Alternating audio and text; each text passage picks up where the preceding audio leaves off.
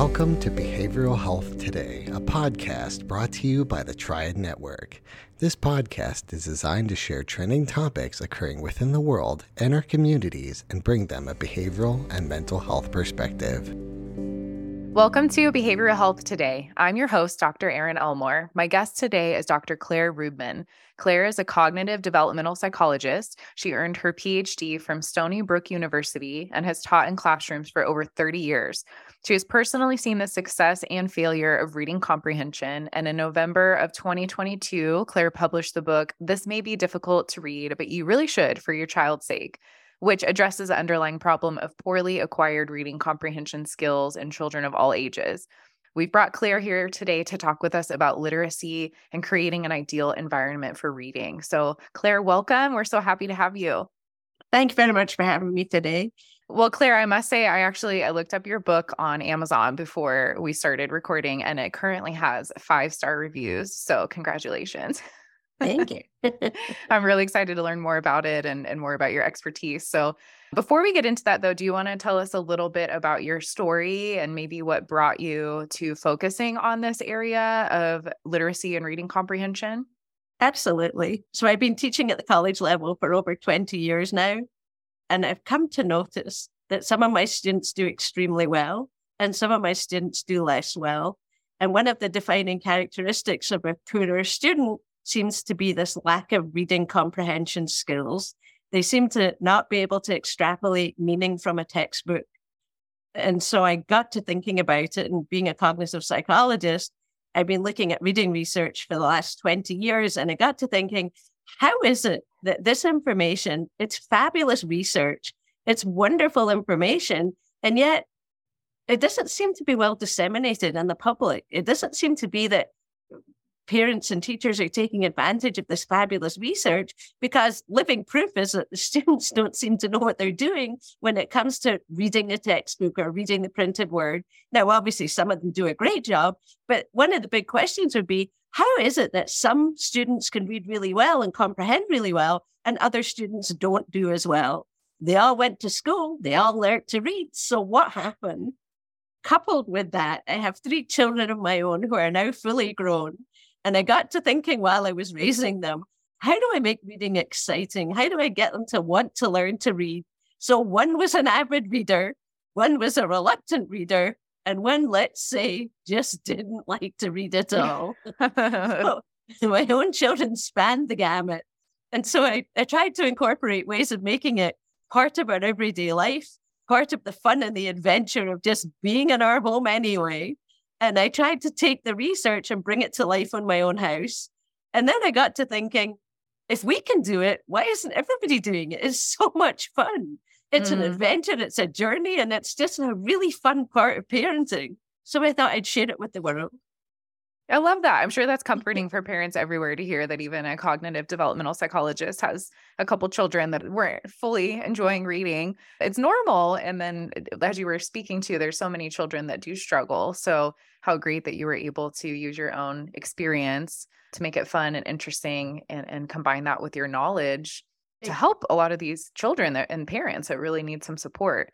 So when when you're talking about reading comprehension, I'm just trying to refresh my memory. My understanding of that is somebody could literally be reading but not really understanding what is being stated to them or they're not able to understand it in their own their own mind essentially even though they could literally read. Is that accurate? Well, yeah, so that's one of the problems. What is reading comprehension? How do yeah. we define it? You know, when parents listen, they all work really hard, or many of them work really hard. Sometimes it's a single parent family, a two parent family. They're running around crazily trying to do the laundry, do the dishes, cook dinner, get homework done. Where in that frenetic lifestyle do they find time to actually teach their children to read? And so part of the reading comprehension issue is what are they teaching?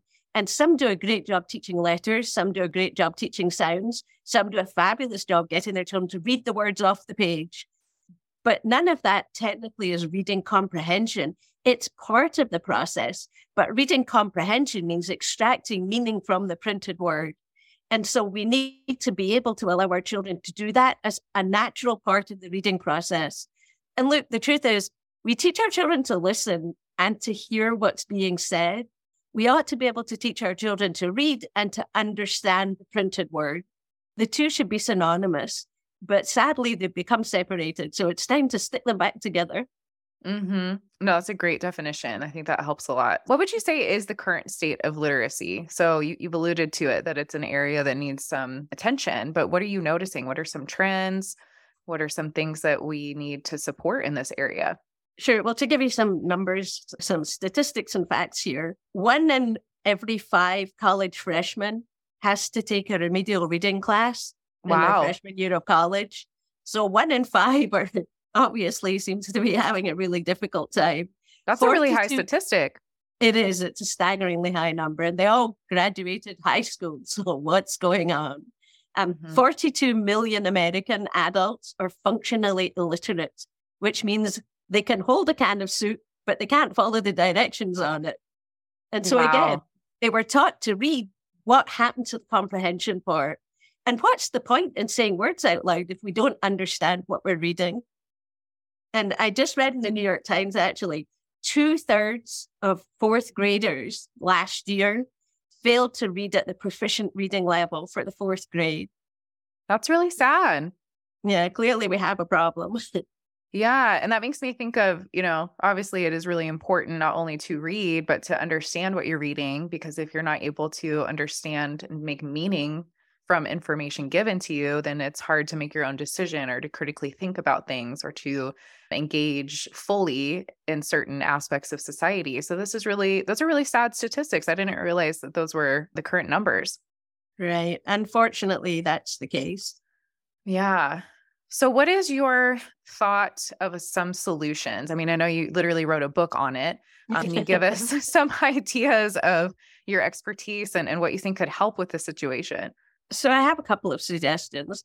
The first one is that we need to clearly understand what reading comprehension is so that we can teach it correctly. So instead of fixating on letters and sounds and fixating on saying the words out loud, let's teach understanding right from day one so that we can encourage our children to use the printed word in order to make use of it or utilize the information that's involved.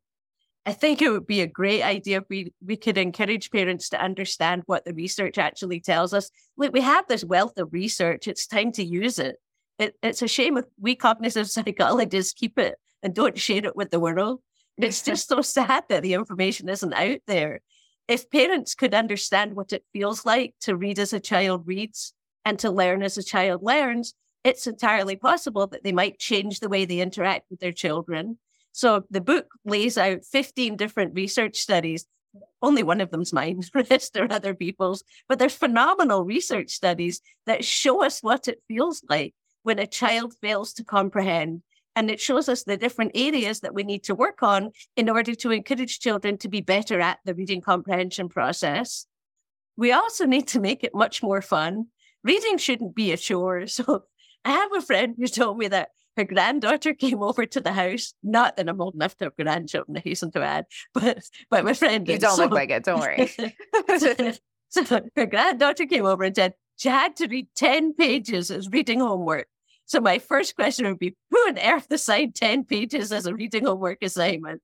But aside from that, the, the granddaughter went off to find the book with the biggest print and the biggest pictures Smart to girl. avoid reading. so why is that happening in our society? We have phenomenal books. Why don't children relish the thought of reading a story? Why is it so much hard work and why is it torture?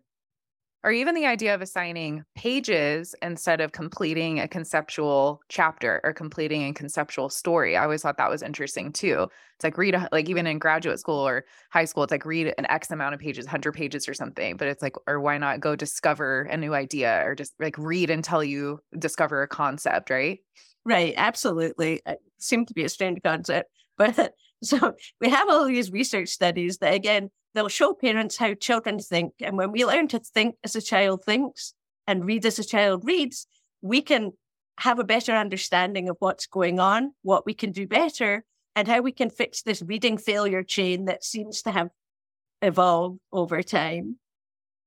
If you want, I could read you a research study from the book. Yes, please. shows parents. So there's a couple of different studies. One shows parents what happens when you don't have the background knowledge that you need in order to comprehend a story.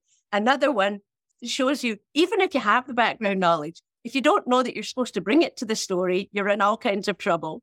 So mm. we could mm. start with the first one. This is a research study by Schank and Abelson from 1975. So wow. this is not new information, but it is new information for parents if they didn't study cognitive psychology. Can I ask a little tangent right there? Why do you think this isn't widely available yet? Is this just a niche area that hasn't gotten a lot of publishing attention, or why is the information was, not available? I was thinking about that. And I'm sure the person that invented the wheel was sitting around saying, How come nobody thought of this before? I don't know. I don't understand what. That's why I wrote the book. People should know about this. It's such critical information and it's fun, it's enjoyable, it's easy to implement. So it doesn't make sense it is now there, but somebody had to bring it to everybody's attention. So here it is. yes. Well, thank you. Thank you. Yes. I mean, obviously, if you had, you know, the access to academia research and all of that, you could find it. But yes, this is stuff parents need to know. So, okay, go ahead. Tell us. Tell us. Okay. So this is a research study that Schank and Abelson wanted, to, wanted adults to understand what it is to read a story and not have the background knowledge. Okay. Okay. So Jim went to the restaurant and asked to be seated in the gallery. He was told that there would be a half hour wait. 40 minutes later, the applause for his song indicated that he could proceed with the preparation. 20 guests had ordered his favorite, a cheese souffle. Jim enjoyed the customers in the main dining room. After two hours, he ordered the house speciality, roast pheasant under glass. It was incredible to enjoy such exquisite cuisine and yet still have $15. He would surely come back soon. So I'm going to guess at what was going on while I was reading this, okay? Jim went to the restaurant. Oh, come on. We all know someone called Jim. Restaurants got that covered and asked to be seated in the gallery. She sounds a little foreign. Maybe a gallery, something those Scottish people have. Who knows?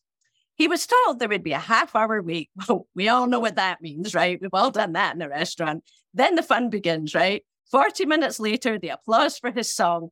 What applause and what song? and what was he proceeding with preparations for? Because we don't do that in restaurants. So, roundabout now, probably you're thinking, what am I having for dinner tonight? Hmm, I could have spaghetti. It's left over from last night or whatever thought you were having. And so the story goes on and on. And the more the story continues, the more you start to think, this just doesn't make sense. And then you lose interest in trying to get it to make sense. So Schank and Abelson's point was this is a restaurant, say on the planet org, where they have different rules and you have to entertain people in order to be allowed to go into the restaurant. And then you cook food. And if people like it, you know, they pay you and then you get to sit down and eat. So the point is look how hard you tried to make sense of a story that was completely nonsensical. And we have to work that hard to make sense of a story. But because we are adults, we have lots of background knowledge. When children lack the background knowledge, Schank and Abelson's point was look how hard you have to work if you don't have all the information. And so, just simple things like that. What could parents do differently? Give your children background knowledge. Mm. Every time you go anywhere, engage with your children, talk to your children, and then read a book about it or take a book with you. A trip to the dentist, jumping in puddles, looking at leaves, anything. It doesn't have to be a trip to the moon, for heaven's sake. Anything you engage in with your child find a book and then children will learn to bring and you can teach them to bring the background knowledge into the story remember that time we did that look at what happened and then you can combine background knowledge with the printed word you know, this makes a lot of sense because, yes, as you were reading that story in the beginning, I was like, okay, I'm tracking, I'm tracking. Where's this going? And then I was like, I'm going crazy. I don't understand what she's saying at all. But then it was like there were other words I suddenly recognized. So then I worked so hard that I almost convinced myself in the middle of the story that it made sense to other people, but I just didn't know what pheasant under glass was. Like maybe that's a Chef Ramsay special or something. It's like I was working so hard that I I almost tricked myself into thinking I understood it, but also I was really tired mentally when you were done. So that makes sense. Like our kids are probably drained and exhausted and that makes it not fun because you have to work to read. And then the other thing you're saying that makes a lot of sense is a lot of times when you hear about reading to your children, it's like just read, just pick a book and read, do it before bedtime, you know, make it part of your routine. But nobody does talk about incorporating it into their experiences as you're teaching them about the world. And that makes perfect sense. So then they learn the book teaches about the world and they're connected instead of just this separate time where they're supposed to learn sight words. Right, exactly. So here's another one, right? This is an example of you may have all the background knowledge. Maybe you ate at the Planet Org. I don't know, but you may have all the background knowledge, and yet you don't necessarily know to bring it to the story, which is a huge problem that children have. You know, if you think about the number of times, perhaps in your past, or maybe this never happened to you, but you take a test and then you're given the answers to the test and realize, but I knew that. Why mm-hmm. didn't you do that? Yes. So this is one of those experiences. And this is a study by Bransford and Johnson. And again, it's back, it's from 1972. So it's been sitting there for years and years and years. And we need to utilize this information because it's readily available and it's tried and tested. It's research. So I shall read it to you without further ado. The procedure is actually quite simple. First, you arrange items into different groups. Of course, one pile may be sufficient depending on how much there is to do. If you have to go somewhere else due to lack of facilities, that's the next step. Otherwise, you're pretty well set. It's important not to overdo things. That is, it's better to do a few things at once than too many. In the short run, this may not seem important, but complications can easily arise. A mistake can be expensive as well. At first, the whole procedure will seem complicated. Soon, however, it will become just another facet of life. It is difficult to foresee any end to the necessity for this task in the immediate future, but then one can never tell. So no idea I, what you're talking about. well, I'd like your audience to write down everything they can remember. Can I take a stab at it? Sure. okay. There's two piles or something like that. And you're supposed to do a little bit, not overdo it, because it might seem hard at first, but eventually it'll become part of your normal life. But you don't really know in the future if you're going to need it or not. But I have no idea what I'm talking about. So I'm going to read it a second time and now listen to the difference, okay? Okay. Okay. The washing clothes passage. The procedure is actually quite simple. First, you arrange the items into different groups. Of course, one pile may be sufficient depending on how much there is to do. If you have to go somewhere else due to lack of facilities, that's the next step. Otherwise, you're pretty well set. It's important not to overdo things.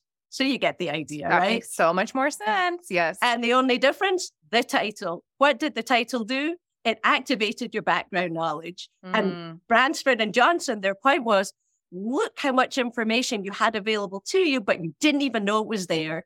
And just something as simple as a title teaches you to activate all that background knowledge and bring it with you to the story. Yes, this reminds me with Triad, I do coaching for our licensing exams. And that's one of the things we talk about quite a lot is how to understand what people are studying because the test is so broad. It covers the EPPP, it covers so much information. And that's a complaint people have is that when they're trying to just rote memorize everything, it's mm-hmm. too exhausting. You literally burn out. You cannot remember everything. And I felt like that's what I was doing with the first time you read that because I have no idea what it's talking about. So I'm literally like, okay, remember this, remember that, remember this. And then it becomes too much. But with the context, like you said, background knowledge. So then it taps into your understanding or your procedural memory, which is so much easier and you don't have to work as hard. So, Absolutely. Yeah. So these are research studies that clearly show parents, you know, parents can do these studies when they read the book, but it shows parents this is what children experience. They may have all the background knowledge in the world, but if they don't know they're supposed to bring it to that particular story, it's wasted background knowledge. Yeah. And so just encouraging parents to do these simple little things at home, it doesn't take that much effort, it doesn't take that much time, but look at the benefit and the payoff. Absolutely. What are some of the other things parents can do at home? So one we've talked about is, you know, maybe bringing a book with you when you're on a walk and showing this is a leaf, this is a rock, things like that. What practical things could parents do to make this more accessible to children? Sure. So I have a couple of suggestions. The, the first one is we want to create a need to read. So we want children to have a need to read a book or to read the printed word. So we can do things like for younger children, create a shopping list and draw a little picture or cut out from magazines or newspapers or from off the internet, little pictures of each of the words. And we talk about phonetically friendly words. So words that spell the way they sound. Um, so use those, make a shopping list and go to the supermarket with your child so that your child can understand that the words on the list actually have meaning. And that's mm. the beginning of reading comprehension another one of my favorite ideas, well, uh, two favorite ideas. And one is a word wall. So for sight word recognition, just cut out words that or write down words that children know and can recognize, like stop for the stop sign. Just make a little stop sign and just stick it on the board. And so every so often you can look at the word wall and children can have great fun identifying words that they already know because everybody likes to be successful. And one of my absolute favorites, make books. So when you go on a little adventure or whatever it is, jumping in puddles, building snowmen, whatever it is you're doing, take photographs of your children. Most people have cell phones nowadays. Take pictures of your children at each stage of whatever it is you're doing. And then when the adventure is over, if you can print them out, that's great, or just put them on the computer screen and put one word on each page so that children begin to understand that word means so much more than just that one word. And in that way, we build an understanding of I have to bring information with me to the story. The story continues and goes on, even although there's just one word. And children love to be the center of attention. And so if they're in the story, it makes it much more fun. But think how much more meaningful a story is if they've experienced the story. So they can act it out all over again. They can read the word on the page or we can read the word to them. And yet it builds this need to read and this understanding of what the printed word is all about. We'll be right back after word from our sponsor. Continuing education is both a requirement and a learning opportunity, but finding the right CE provider can be challenging. AATBS, a triad company, offers continuing education for psychologists, social workers, marriage and family therapists, counselors, and behavior analysts. CE courses are available both individually and as part of our new All Access Pass. All Access Pass provides a library of over 250 unique courses. That's more than 800 hours of CEs, with new courses being added every month. As a special offer, Behavioral Health Today listeners can save 15% on CE purchases. Visit us at aatbs.com slash BHT and enter promo code BHT15 during checkout. That's aatbs.com slash BHT. Check out our library and check off your CE requirements today.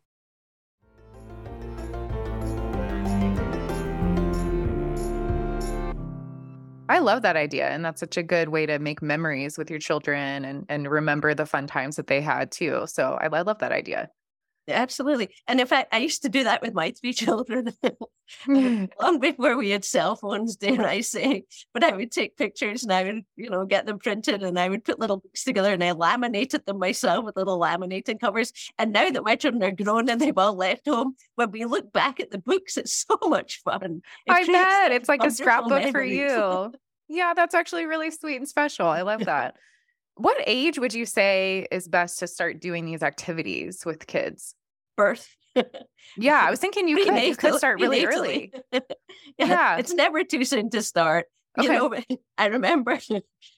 Oh, my mother-in-law never listens to this interview, but I remember when my oldest was born.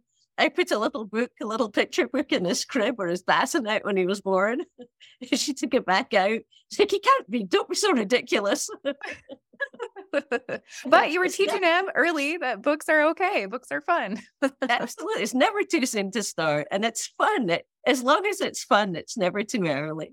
I like that. I've actually, tell me if this is true. I heard recently that if a child looks away from something, whether maybe it's a book in this case, it's either too easy for them to understand or too complicated. Is that true? Well, sometimes I just get bored of looking at that too. Yeah. But I, I was wondering if that maybe could be a clue to parents of like, let's try and make this one more simple. Or do you think it's more a sign of boredom?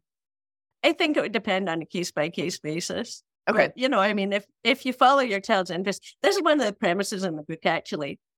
So sometimes we think about the children we might have down the line, and then you know, lo and behold, we're holding our child in our arms. You have to raise the child you have, not the child you had in your head. And so, you know, part of the challenge with reading, read the books they want to read. They might not be the books you want to read, but let your child and follow your child's lead. And the other big issue, your children don't have to be perfect. After mm. all, they're your children. But the truth of the matter is, we're so fixated on being first, winning prizes, getting awards. Sometimes we forget they're children and they learn from their mistakes. So we have to allow them to make their mistakes in order to learn. We have to allow them to get bored in order to become creative. And we have to bring out the best in them without expecting the best to be better than we are necessarily. And I think that's one of the fundamental flaws, dare I say, that we have in parenting in this country. You just don't have to win a trophy every time. There's so mm-hmm. much more to be learned in life than just being first or being best. And when we reward our children for being the best that they can be, I think it's exponentially better for everybody. That's a good word right there. I, I agree. That's wonderful. What else do you want to tell us about either tips and tricks to help kids with learning comprehension or maybe the ideal environment for children to learn? What, what other thoughts do you have? So I think it's very important to make sure that we keep our children interested and engaged in the reading process. But okay. again, you know, there are so many comics and magazines out there. Like National Geographic has National Geographic for Kids. Not that I want to advertise it, but you know, if your child's interested in animals, you know, go to the library and, and take out the magazine or sit in the library with the, your child and read the magazine. You can look at the pictures. You can talk about what the pictures mean. It should be a journey for the, you know, for the child and the parent. It should be an adventure and it should always be fun. And creating this need to read gets children curious about the world. Reading is exploring and learning and understanding, but even without the reading process, the comprehension process is still so important. Go to a museum, go to a library, go take a walk with your child. Sometimes we're so busy working 40 hours a week, doing the laundry, you know, preparing the food, doing the dishes. Sometimes we forget that they're children and they need our time. They want our attention. And yes, we need to work. Yes, we have to put food on the table, but we have an obligation to spend time with them at quality time, not time where we're on a business call, not time where we're multitasking, but just pure quality time with each individual child. And if you have multiple children, one child at a time, just take an hour a day, 20 minutes a day, just to find out how was your day? Tell me what's going on in your world and listen to life from their point of view instead of just from ours. Because being able to read and comprehend, part of that is trusting your parents and listening to your parents. And so we want to make sure that we're parenting from our children's point of view and not just from our own. Well said. Yeah, it sounds like, you know, slowing down, finding some time, even if it's not hours, just minutes to consistently it, sounds like even kind of get to know your child. I like what you were saying earlier, where you may have an assumption of something, but with time spent with them, you'll realize, oh, wow, I thought they liked this, but really they're into this now. Cause you know how quickly kids change and their interests change. And so that seems like a big part of accessing how to keep them engaged and learning and reading is just knowing where they're at, what they're interested in, what's going on Absolutely. in their world. Yeah. You know, I, I had the privilege of being able, before COVID, of being able to go all across America and all around the world, actually giving research, giving talks and workshops.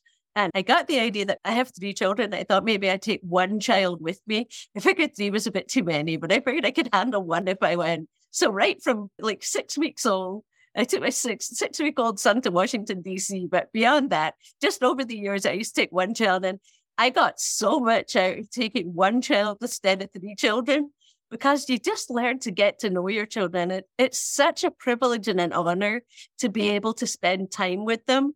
And so we, we used to do this thing called parent for the day with my children.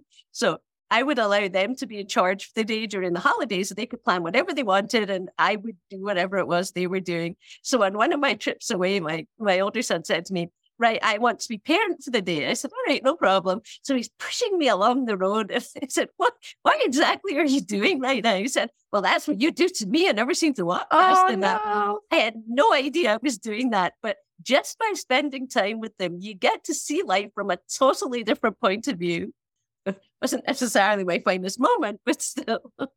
No, but I'm sure those are really fun memories that they still have where they got to be parent for the day. And yeah, no, and that's fun. It is funny because I'm sure, yeah, it's a good way to self reflect as a parent of, oh, wow, I need to adjust this or, oh, this is going really well. But you wouldn't know that unless you're getting feedback, just like anything else in life.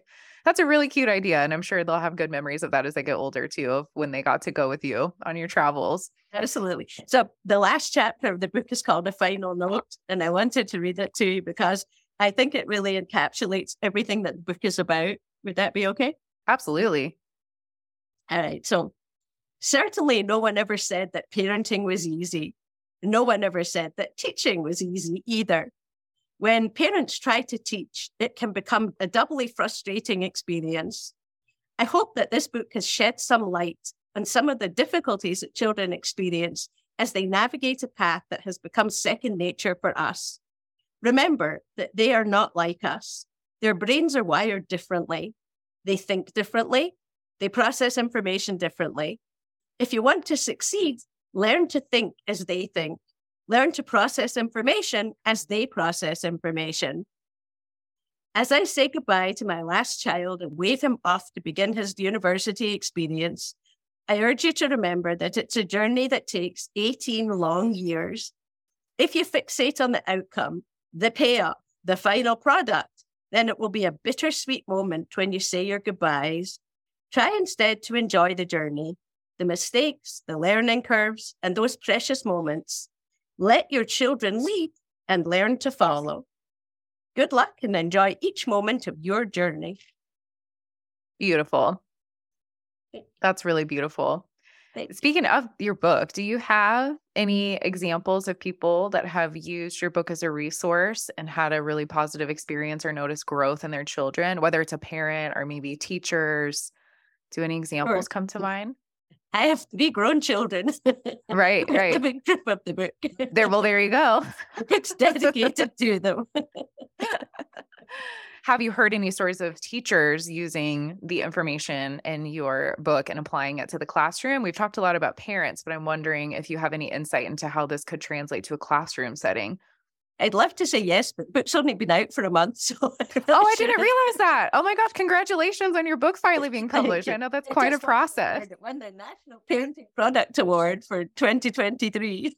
I saw that in your background. I just didn't realize that the book had only been out for a month. That's a big deal. Congratulations.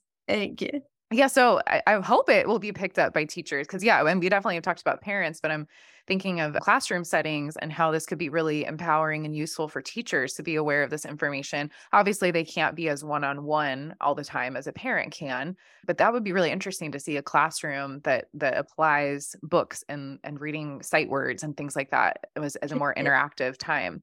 So, not to sell teachers short, this book is validation for good teachers. They already know this information. Oh, Um, okay.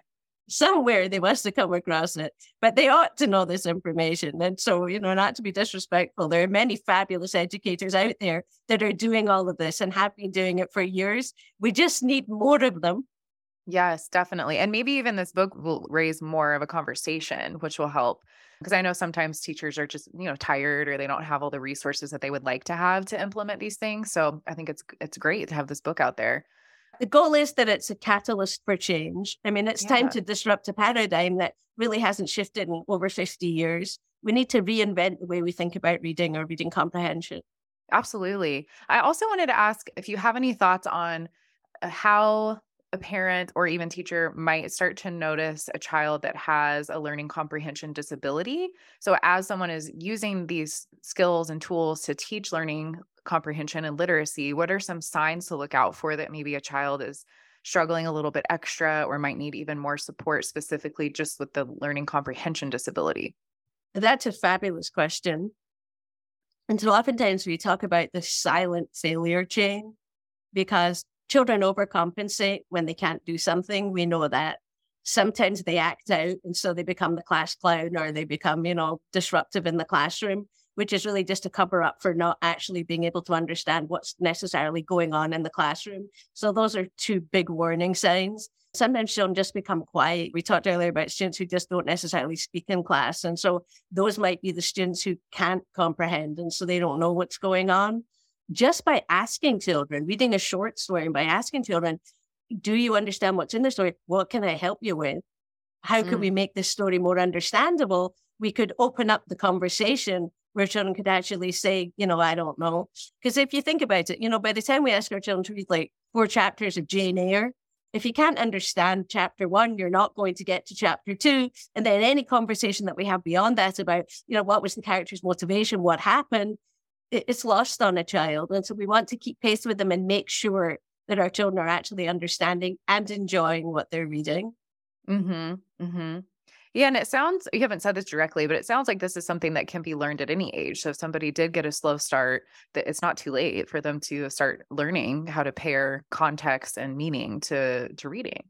Absolutely. And one of the best ways of doing that, whether it's in the classroom or in the home, again, pick any situation that a child is engaged in and find a book that relates to it. So Tom Sawyer is a great one. I mean, nobody wants to do chores, right? Start with Tom Sawyer and have a look at what Tom Sawyer did and talk about it. And then children Mhm. will begin to discover, you know, they're not called classics because they're boring. They're called classics because they've got a really good purpose and point to them. so And most people you can relate to on some Right. level to a classic story, right? Actually pull the fun out of the stories and talk about them. I mean, Anne of Green Gables, you're not going to read that when you're a toddler, but you know, by the time you get to be a dysfunctional pre-adolescent, let's talk about what happens when you dye your hair green and you didn't mean to. so there's I loved that story when I was younger. Yes, that is a that is a classic. They actually just came out, well, not just, but I think it was during COVID. They came out with the show of Anne of Green Gables on Netflix, and my inner child was like loving watching that because it was it was such part of part of my like preteen years, I think. So okay. no, that those are really good examples, I think.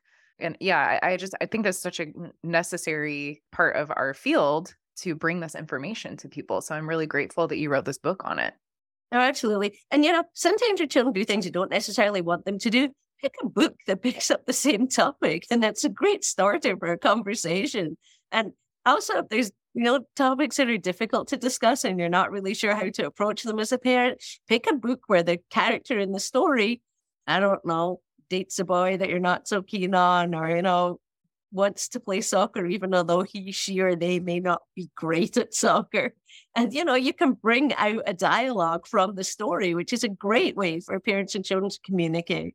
That's absolutely true. Yeah. So we know from the child psychology angle too that it's a lot easier for everybody, but especially children and teens to talk about something that's a, like one or two steps distant from their experience. So that that's so true that books, even movies can be a really good way to start a conversation. So that's a really good tip. As we start to wrap up, do you have any final thoughts or final message that you want to share for our audience? Yeah, absolutely. I think being a parent is a privilege. Being able to read is a privilege, and being able to share reading with our children is just such an honor. And we really have to enjoy the process so much more. There's so much fun to be had. I like that angle because, yeah, I think this topic can sometimes feel really heavy and dreary, especially to families who have struggled to teach their children to understand reading or to children that don't enjoy reading. And so I, I love that perspective of this. This should be mm. fun and it should be quality time and it should be interesting. And there really are so many different books that can relate to every experience and every interest. So I like that perspective of just just putting the fun back in it and the creativity back in it. Absolutely. And don't forget Dr. Seuss. Oh, yeah. That was the most fun. Speaking of a classic, yes, because the rhyming and yeah, I know that was a source of controversy a few years ago, but you can't argue that he has some really good literacy in there and a, a good way to, to learn comprehension.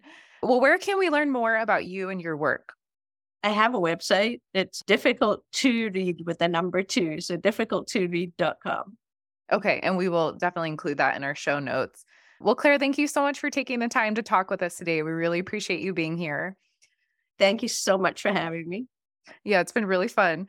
And I also want to thank our listeners for joining Claire and I today. And just a reminder that the resources for this episode and also an archive of all of our other episodes can be found on our webpage at triadhq.com slash BHT. And we really look forward to having you back with us next time on Behavioral Health Today.